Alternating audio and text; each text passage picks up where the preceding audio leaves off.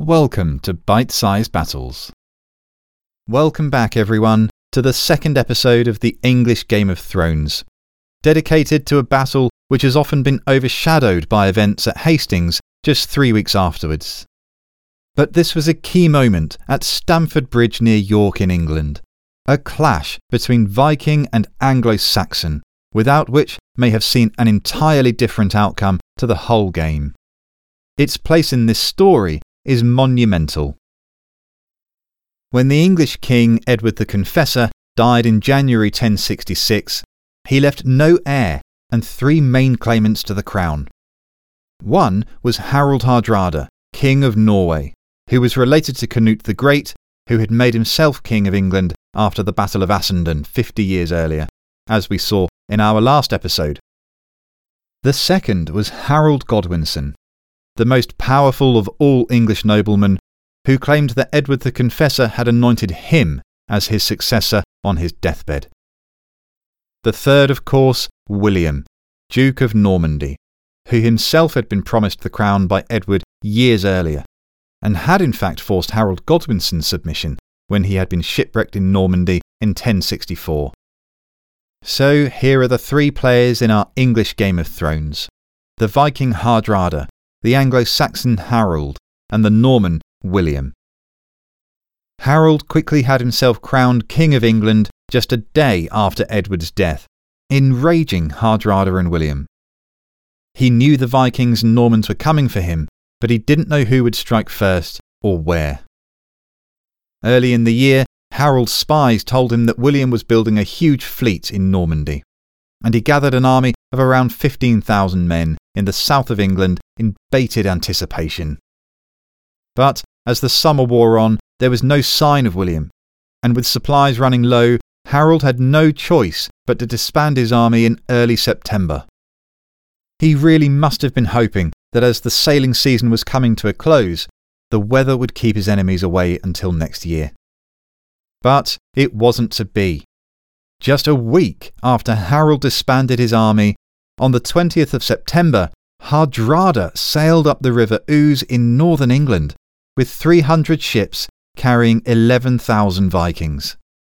He was joined there by Harold's brother Tostig, who had been exiled earlier. Within days, Hardrada and Tostig had annihilated a hastily assembled northern English army at Fulford near York.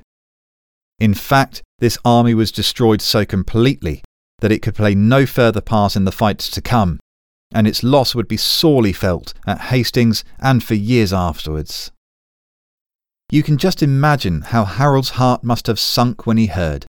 But as a man of action, he now raced 185 miles north in just four days, regathering what men he could on the way. He arrived on the 25th of September 1066, the same day as it happens that the leaders of the city of York had agreed to meet Hardrada to discuss surrender at Stamford Bridge, just a few miles away.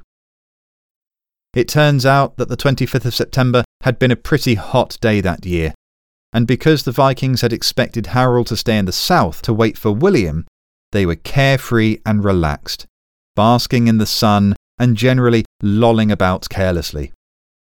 They had even left their armour with their ships in the River Ouse. That decision was about to haunt them. Rounding a hill, Harold's army suddenly hove into view of Hardrada's, armour and spear points sparkling in the sun.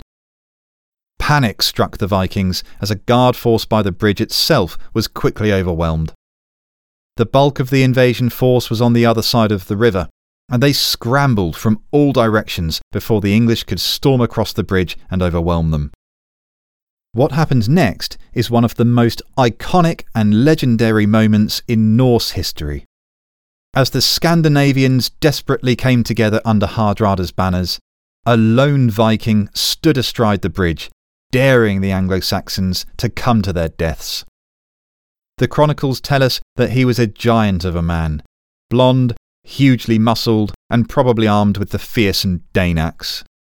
It is said that he cut down 40 English champions as they tried to force their way across. This single Viking held up the entire English army, giving Hardrada the breathing space to regroup his men into an ordered shield wall. Just as Harold must have been wondering which of his men could overcome this demigod, a wily Englishman floated down the river in a barrel and skewered the gigantic Viking with his spear from beneath the bridge. As the giant's body was finally splashing lifeless into the water, Harold's army surged across to face the Vikings en masse.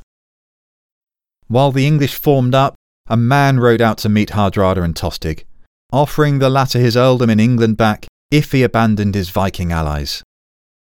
When Tostig asked what Hardrada would get, the man replied that he would be given just six feet of English soil, or seven feet as he is taller than most men.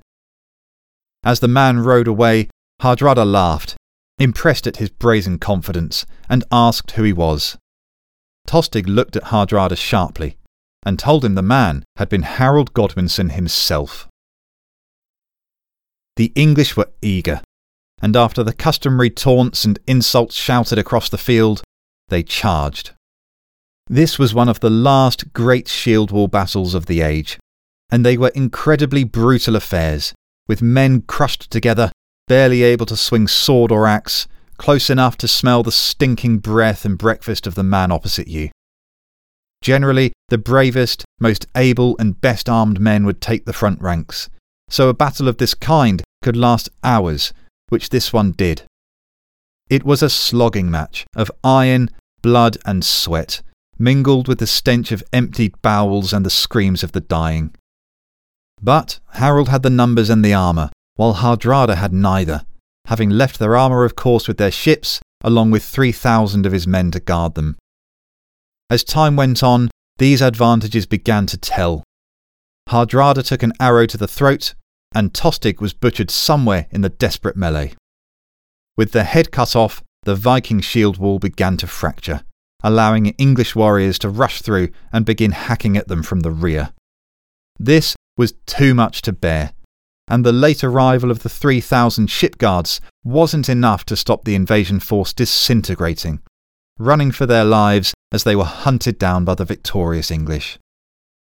The death toll was so great that when Hardrada's son Olaf was allowed to return home, he needed just 24 of the original 300 ships to take him, suggesting no more than a thousand men survived from the 11,000 who had arrived in England just days earlier. So devastating was it that historians have often considered Stamford Bridge as marking the end of the Viking Age.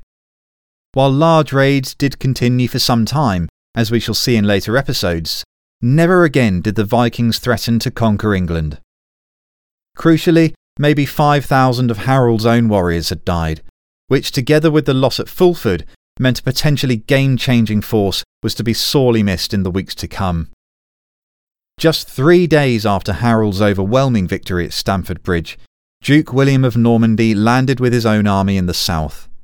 And so, Harold took his Anglo Saxons on the second forced march in a week, a round trip of nearly 400 miles.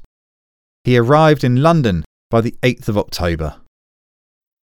Harold had demolished one rival, and he was confident he would demolish another. William and his Normans, though, were about to test that confidence to the limit. The outcome would change the fate of England and the British Isles forever. See you next time on the 14th of October for our next episode, exactly 954 years to the day after one of the most famous battles in European history the Battle of Hastings.